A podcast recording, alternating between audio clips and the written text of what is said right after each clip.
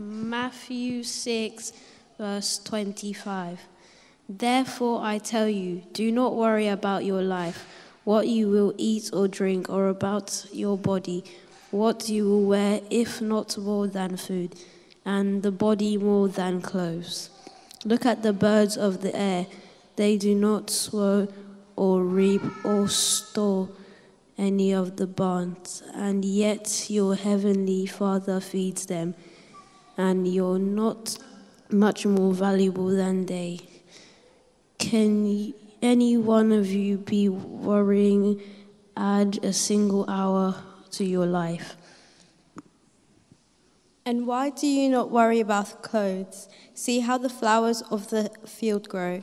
They do not labor or spin.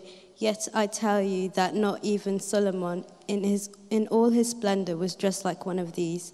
If that is how God clothes the grass of the field, which is here today and tomorrow is thrown into the fire, will he not much clothe, clothe you, you of little faith? So do not worry, saying, What shall we eat, or what shall we drink, or what shall we wear? For the pagans run after all these things, and your heavenly Father knows that you need them. But seek first his kingdom and his righteousness, and all these things will be given to you as well. Therefore, do not worry about tomorrow, for tomorrow will worry about itself. Each day has enough trouble of its own.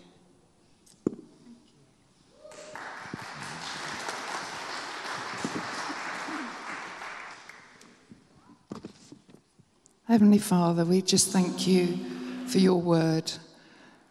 And I pray for Joya right now as she brings your word to us. Inspire her and speak through her and minister to her as well. In Jesus' name, amen.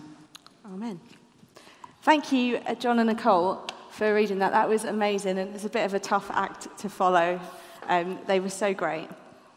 Uh, feeling a bit nervous this morning because this happens to be Stephen's favourite verse in the Bible as well. So, hope I do a good job. Um, do not worry. The title was How to Stop Worrying. And at the end of it, we'll have the answer, won't we? I don't know. I've got a few caveats first, friends. And it's really good because I look out and um, I've been part of this church family for about 16 years now. And I look out and it's my friends and, uh, and my church family, and I love it. And so I, I'm calling you friends, and we are a community. And that was kind of one of the strongest pictures I had this morning when I was praying that as you guys walk in, this is our community. We're doing this together, and we were designed to live in community and not in isolation. However, probably doesn't always feel like that, does it? Sometimes it does feel like we're in isolation. And, and certainly, one of the biggest changes in my life recently has been becoming a mum. And it should be that my community grew. And yet, it's been some of the most isolating feelings sometimes. So, all of the things that I've said that we are a community, if it's not feeling like that today, then ask for help, talk to somebody, okay? Don't leave because that's what we're meant to be doing. Um, also, couple of caveats. Anxiety is a big struggle. My day job um, is being a mum, but my other day job is also I work in a secondary school, and um, we really prioritise the children's mental health and the staff's mental health, and so it's a big topic of conversation, and it's a big topic in our generation, amongst any age. And like I say, we're made to be in community, so I don't want to make light of any of the big things that we might struggle with here in our community at all. And I want to really reiterate that um, we want to do life together and, and we need each other to, to do that. So don't hear what I'm saying in, in sort of isolation of that. There could be lots of caveats. I was saying this to Alan this morning, but I think probably the overarching one the context, the framework of everything I want to say today, is that there is a God who loves us, who knows us, and deeply wants to, to have us cry out to Him um, with everything that we need because He has got us. And it might not always feel like that, but He knows that. And so, if you hear nothing else from me today, know that we are a community of people here who maybe hold that belief that there is a God out there who loves us so much and knows us and knows every individual situation better than I can know every individual situation.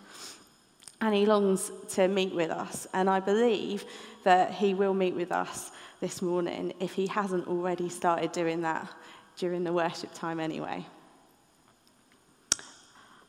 I don't know that I've got all the answers. In fact, I probably don't. But I do have some thoughts that I thought might be helpful, and I know for sure that Jesus wants to speak words of life and hope through this passage. So, like every good preacher, I did some research on the internet. Google Images was the first one about the topic of worry, and here's some of what was out there. I quite like the guy holding all of the, uh, the stuff on the, the back of the lorry because it sort of reminds me of when I go to India and uh, there are like, I don't even know how all that stuff fits on the back of a lorry. um, my favourite up there is um, don't fill your head with worries because there might not be room for anything else. And that is sometimes how it feels like if I have a new thought, something else has fallen out and I don't know what it is. Maybe some of these quotes are positive and well meaning, but maybe you've even sent one of these on to somebody, but maybe they're not actually hugely life changing. And then I read today's passage, and my take home at first glance was well, Jesus is seemingly saying, don't worry about anything. He's taking care of the wildlife. They look great, don't they? Much better than Solomon did. Don't worry about a thing. And Jesus loves you more than that, so of course, he's going to take care of you. And that, of course, must pack more of a punch because Jesus said it. But I can't help but be left with a feeling of that just feels easier said than done. I started back at work this September, and uh, after being on maternity leave for quite a while, and it was the biggest change for me and our girls because for 14 months at least we'd spent every day, and I mean every day, all day, together. Um, and now I was going to be at work, and Eliana was going to go to preschool, and Eden was at the childminder. So all changed. So the day before my first day, I was thinking about how it was going to go in the morning, like the departure. How was that going to be? And uh, would there be tears, mainly mine? The mum guilt that I was going to feel about leaving them. And so I organized everything. Like Stephen had like list upon list of things to do and everything was like all the clothes were organized for the week. Like I bought more equipment to make sure everything was organized. Lunch was done and I thought I'm going to have loads of time in the morning. Hi, loads of time in the morning to, um, to just hang out with them and do breakfast together. Oh, hello. Um, so the morning came, everything organised, we had breakfast together, took the obligatory doorstep photo, and then I thought, now it starts. Bye bye, girls. Like, mummy's got to go to work. I love you. Gonna see you later. Have a great day. Thinking it's gonna happen, doesn't it? And what was I met with? Bye, mummy. Have a great day. And then, yeah, hi. And then she ran off. And Eden showed me to the door and then closed the door behind me, waving. And I was like, I don't understand. Don't you miss me? Like, don't you understand? It's the end of an era. like, why, don't, why are you not pining for me? And when I got home, they ran to me saying, You came back, Mummy. I found you back. You came back. And I say to them, I always come back. They are totally secure and at peace that I will be back. Their security allows them to have joy in saying, Have a great day. It's actually a sign that we're in a great, secure relationship. And so it is with God. We can be that secure in His love for us and that He is with us. I really wanted to say uh, no to writing this talk, Alan. I just have to tell you that now. I've got many things in life at the moment that occupy my mind and are a cause for worry. So when I saw the title, I thought, oh, I'm not sure about this. But I thought, I think, however, this is just real life, isn't it? All the stuff that we deal with on a day to day basis, it's real life. And I wanted to be able to stand here and tell you through the midst of all the stuff, the words we read in this passage, the words of Jesus, they ring true in every situation. So, friends, let's lean in because I know that Jesus is wanting to speak to us through this. The Bible wasn't written in English. Surprise, shock. The translated verses, however, often start, with sentence, start their sentences with therefore. And this implies that what is said is of some, what is said before is of some importance and is linked to the next bit. So this set of verses starts off in the same way. So if we look at the bit beforehand, and you can follow in your Bibles, Jesus is talking about serving money and serving God. You can't do both. Should be up on the screen.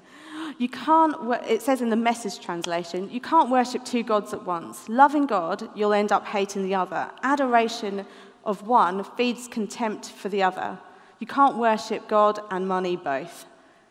If you decide for God, living a life of God worship, it follows that. Therefore, if you decide that we're following God, therefore, and then we have our passage. So it's saying if you can't serve God and money, if you decide to serve God, don't worry about where your food is going to come from and where, what you're going to wear. God has got it.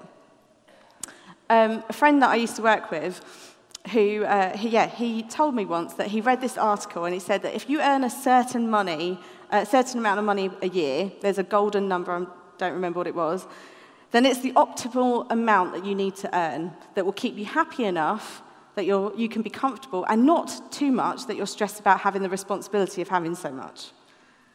Sounds great, doesn't it, on one hand? Let's keep pursuing the career or burning the candle at both ends so we can reach that target number. I'll be able to stop worrying when I hit that number, because that number actually was about eight years ago, and I'm sure it's probably gone up with the cost of living. And I thought, where's the line with that?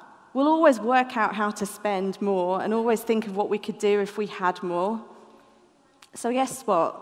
The chase continues to the next target. And I just wondered, when does it stop? And I think Jesus' words ring loud here. You can't serve money and God.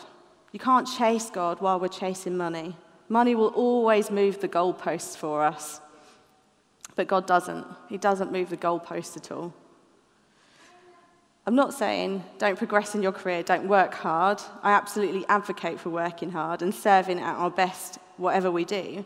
Just a reminder of why we're doing it and who it, who's the master of why we're doing it. Jesus tells us that he's clothed and nourished the wildflowers, and they're more beautiful than Solomon ever was. And he loves us more than the flowers, so of course, how much more will he meet our needs? And then there's the second therefore. Do not worry about tomorrow, for tomorrow will worry about itself. And then there's my favorite line But seek first his kingdom and his righteousness. Seek first his kingdom and his righteousness, and all these things will be given to you as well. What does this mean? So, if we backtrack a little bit to the start of God's kingdom, Adam and Eve are living their best life. They're in the Garden of Eden, hanging out with God, naked, eating well, relaxing well, not worried about clothes, food, money. They trust God for everything, all of their provisions, completely. Love is in abundance here. And then the fall happens. Immediately, they're worried about all of those things that they were fine with before. They start to need to worry about their survival and they worry about their needs being met. This world that they're living in sounds a lot like our world. We lock our doors, we lock the car, we have, oh, we try to remember to lock the car. We have a million passwords, we have insurance just in case, we care about our security. It would be almost dangerous, wouldn't it, to not think about these things. Even the other day, we were out as a family in Brighton. It was pouring with rain, and someone stopped me to ask to use my phone to call someone. And uh, my initial reaction was a bit hesitant at first because I had the girls with me, and it was raining. And then I settled and I said yes. But it made me think of what had changed in me that my initial reaction was one of self protection, then unfiltered love. To suddenly let all our concerns of survival and protection to go seems a little bit crazy. But there is another way. We read in Acts that there was a community of people, this mythical community that we read about, who were extremely concerned for others and not themselves. They shared everything that they had. They shared with the people that, uh, around them, their, their needs were met, and they met other people's needs. They didn't go hungry.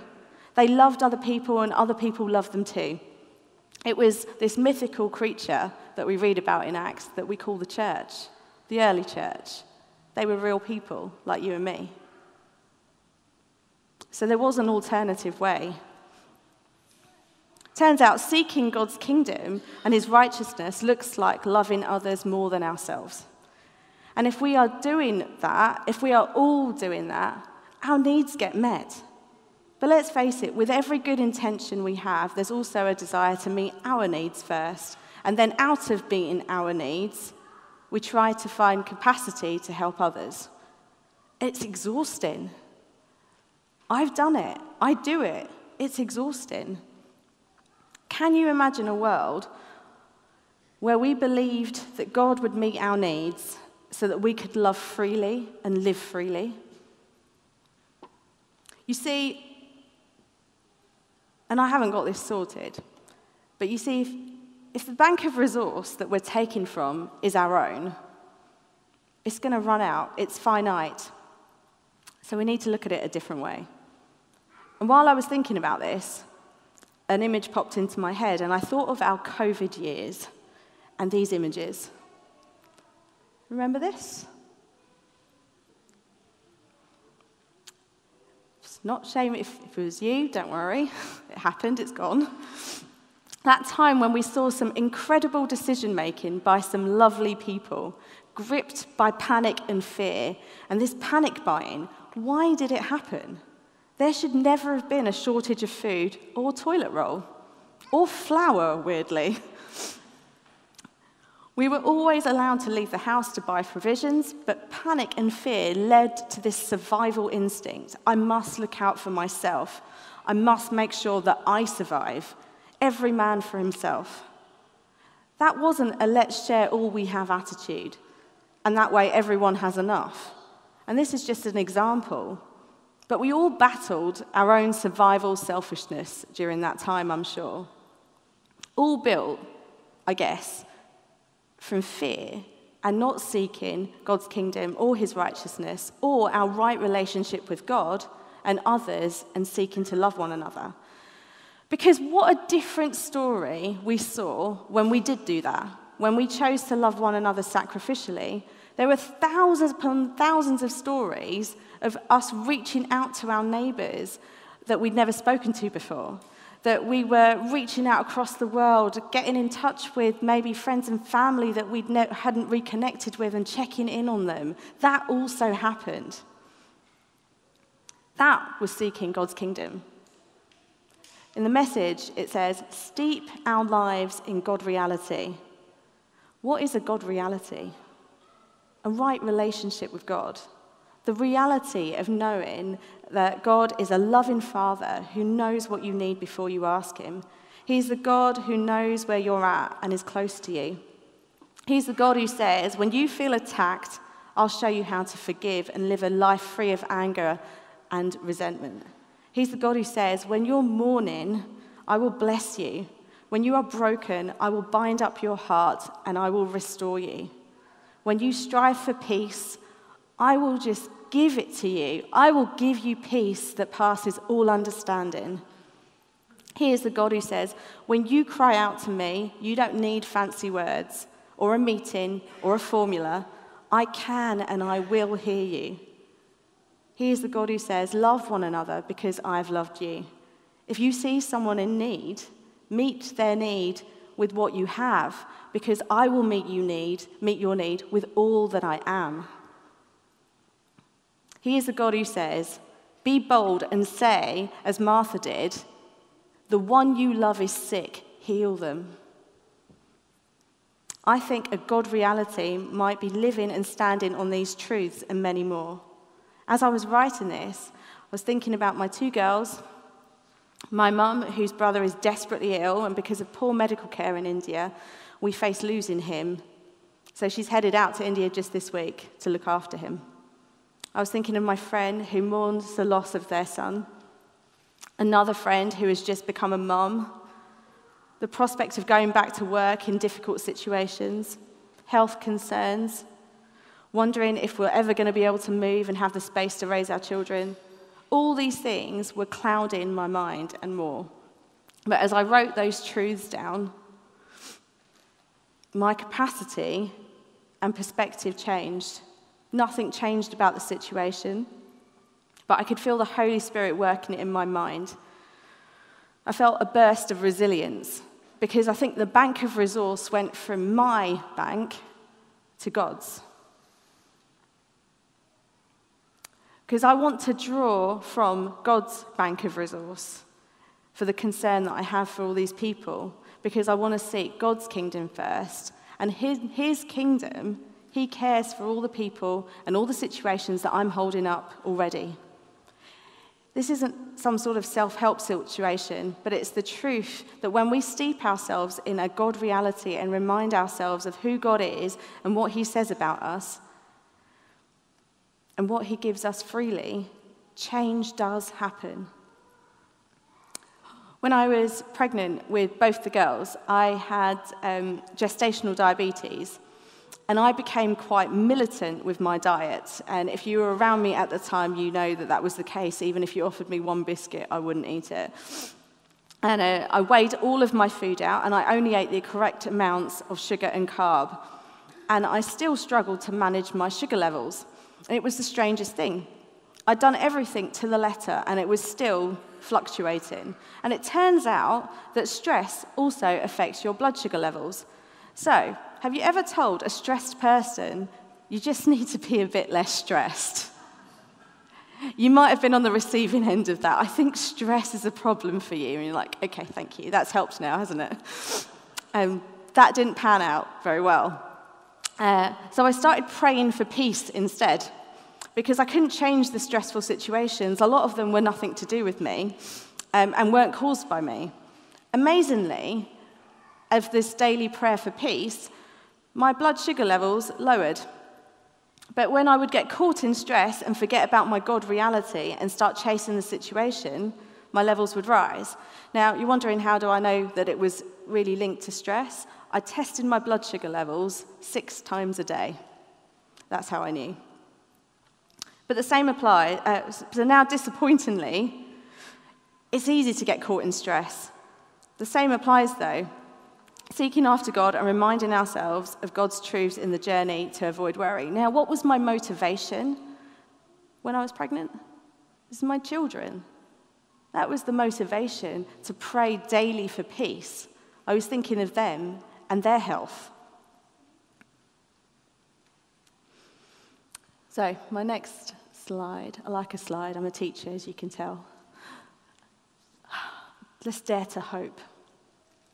Let's dare to hope what a community could look like if we seek first his kingdom and his righteousness. Chasing Jesus and pursuing him daily doesn't mean that you'll care about your loved ones less because God is love and being in his presence will make you more like him and you'll love them more. And you'll have capacity to pray more and think of them more. He will strengthen you so that you'll be able to be strong in your situations. My favourite is that peace that passes all understanding. It sounds crazy because peace in a situation that shouldn't be peaceful. It's forgiveness when it seems unforgivable. It's hope when it seems hopeless. And it's comfort when you are clutching at straws. It's the ability to remain calm when the situation isn't calm. And it's the reduction of anger. It's better mental health. It's better health all round. So, as I close, I just want to read you something that I found really helpful as I was writing this. And I didn't want to really change the words or anything, I just thought I'd read what they'd written. So it's from the Bible Project, and it says, He's talking about a long term vision for whole world restoration. These things were not all added to Jesus himself during his lifetime. He remained poor and in great danger, even suffering as a victim of brutal murder. But he knew these experiences were not ultimate. Having every possible need met every day appears to be something we ultimately experience when God's kingdom is complete, when everyone everywhere operates and loves according to the King. Many of us will experience the pain of unmet needs in our life. We may not have the food, the medicine, or the provisions we need to survive. Even if we follow faithfully Jesus to the end, we may still live with justice for, uh, we may live with justice for all and still receive oppression in return. Some of us will be hurt and have no one to tend to our needs.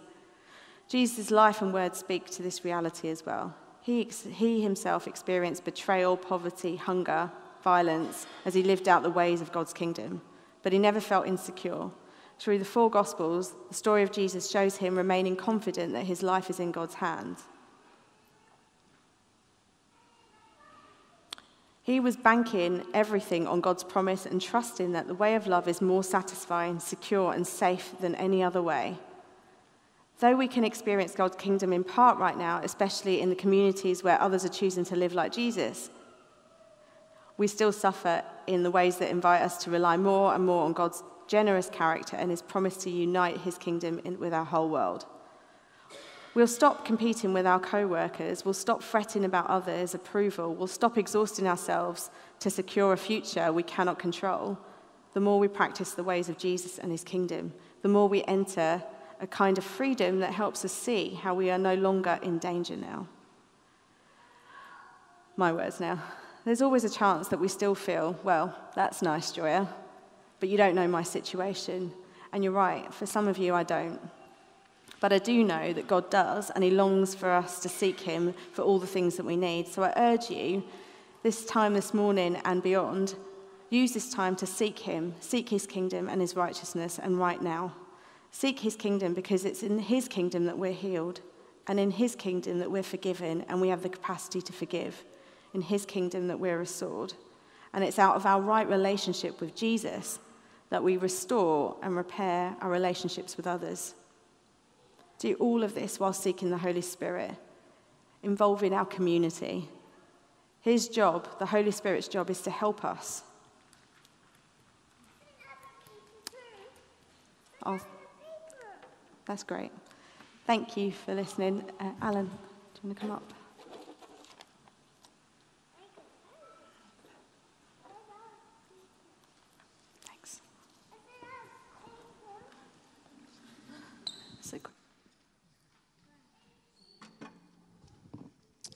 Thank you so much, Joya, for that um, very inspiring, challenging, but encouraging talk and reminder. And um, we were talking before the service, and one of the things that we were just speaking about was um, how we go through life. In some ways, we get more peaceful and more chilled and more understanding, but another level, we have far more to worry about don't we? As we progress in our careers, we have more responsibility. As we have family, we have responsibilities for them and things going wrong. Um, sometimes we've gone through difficult challenges ourselves, and the scars and the disappointments make us worry about the future, whether those things will happen again. And um, just the sense that this morning that the God, I mean, all of us will have things that we worry about. All of us will have things that we can be anxious about. But actually, God invites us to hand those things over to Him and lay them at His feet at the foot of the cross.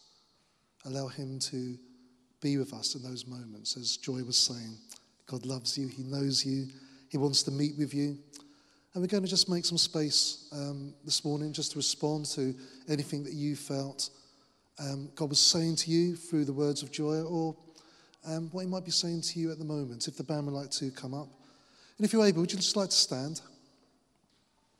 And we're just going to give some space just to be honest and real with God this morning and just say, Lord, here's what I'm worrying about. Here's what I'm struggling. I want to lay these things at your feet. And I want to experience your peace and your healing in this moment.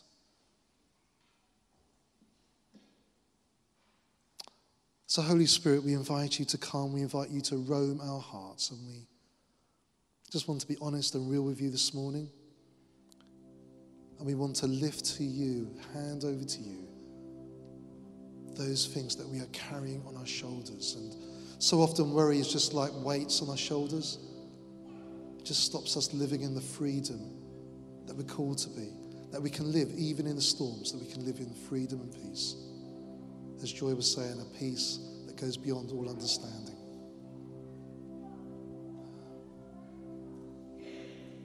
And as we invite the Holy Spirit to come and to roam our hearts, I want just to, for you to imagine that you're carrying weights on your shoulder. And you're just laying those weights now at the feet of Jesus.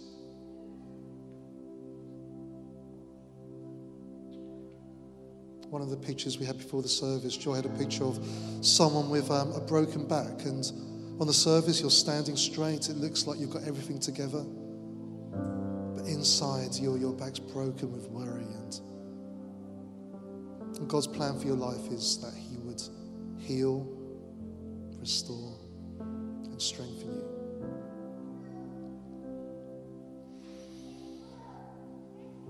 So come, Holy Spirit. Come and heal, come and restore, come and strengthen, come and bring us peace. And just as you hand those things in, in your heart, hand those things over to Jesus, just receive his peace this morning.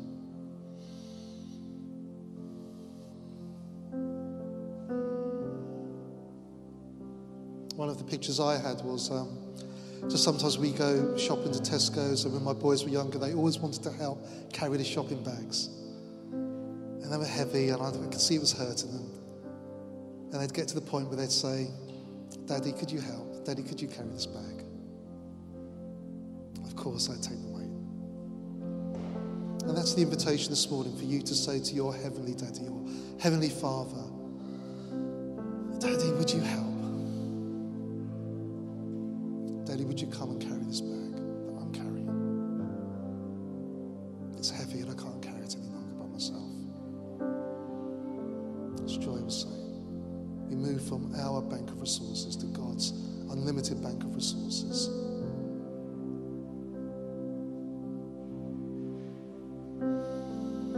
So come, Holy Spirit, as we wait, just just be real with Him. And if you need help, say, Daddy, can you help? My Heavenly Father, can you help?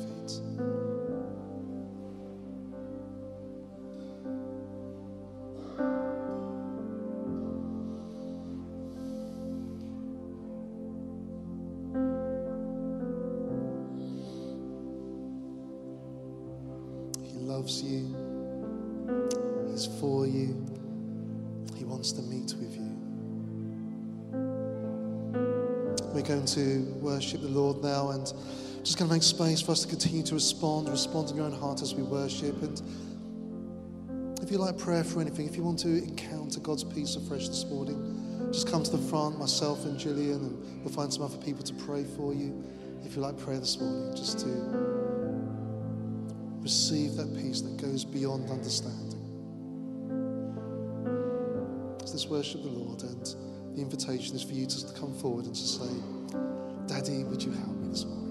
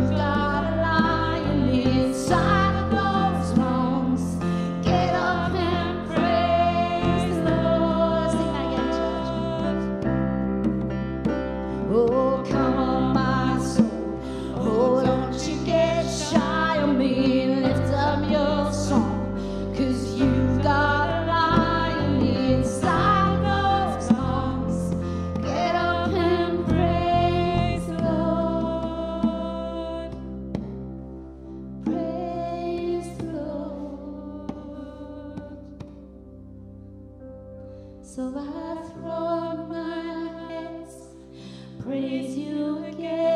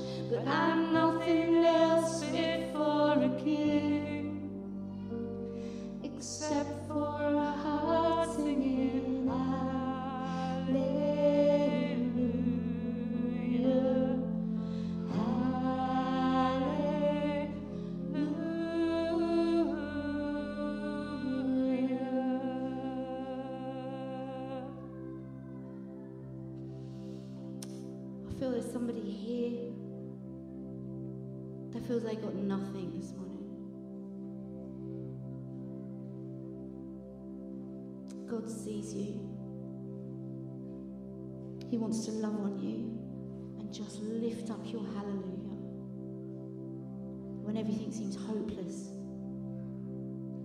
Let's just lift up a hallelujah. Let's just sing that chorus one more time. So I throw up my hands, praise you